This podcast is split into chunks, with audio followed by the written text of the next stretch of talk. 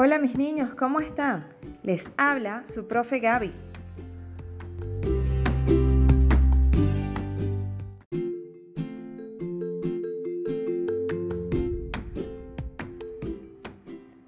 Bienvenidos al taller de arte, donde nuevamente nos divertiremos aprendiendo de una nueva técnica artística.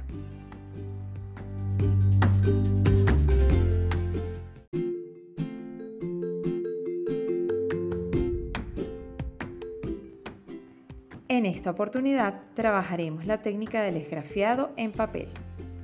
Esta es una forma de dibujar sobre una superficie pintada a partir de dos capas o colores, uno sobre el otro, en la cual al raspar o rayar la primera capa creando formas, podrás revelar un fondo colorido.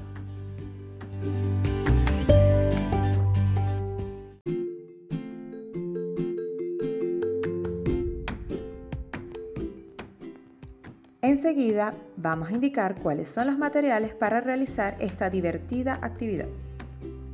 En primer lugar, una hoja o cartulina blanca. En segundo lugar, creyones de cera.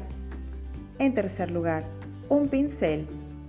En cuarto lugar, pintura negra. Y por último y quinto lugar, un palillo o palito de altura.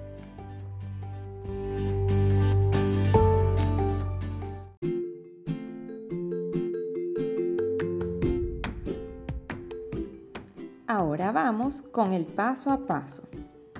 Tomamos nuestra hoja de papel blanca o cartulina y vamos a colorear franjas en sentido vertical con los creyones de cera. Deben ser todos diferentes, es decir, que no coincidan colores iguales uno al lado del otro. Toda la hoja debe estar cubierta con los colores de cera. Recuerda cuáles son las pautas del coloreado. En primer lugar, no dejar espacios en blanco.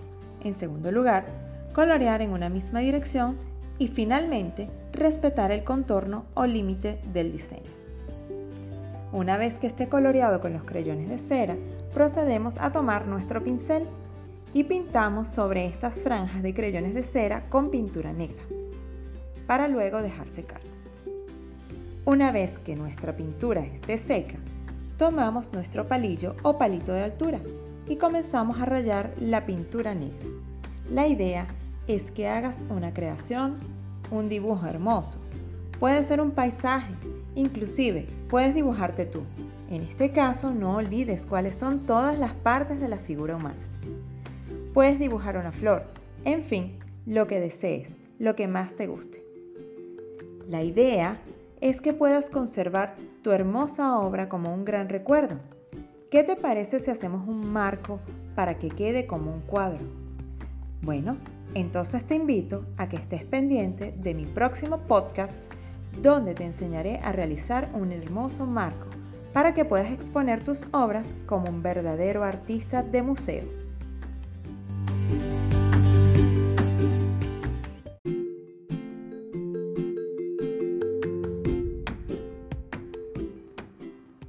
Bien, mis niños, espero les haya gustado esta actividad. Me despido hasta una próxima oportunidad donde aprenderemos de otra nueva técnica. Los invito a estar pendientes de mi próximo podcast. Cuídense mucho. Nos vemos.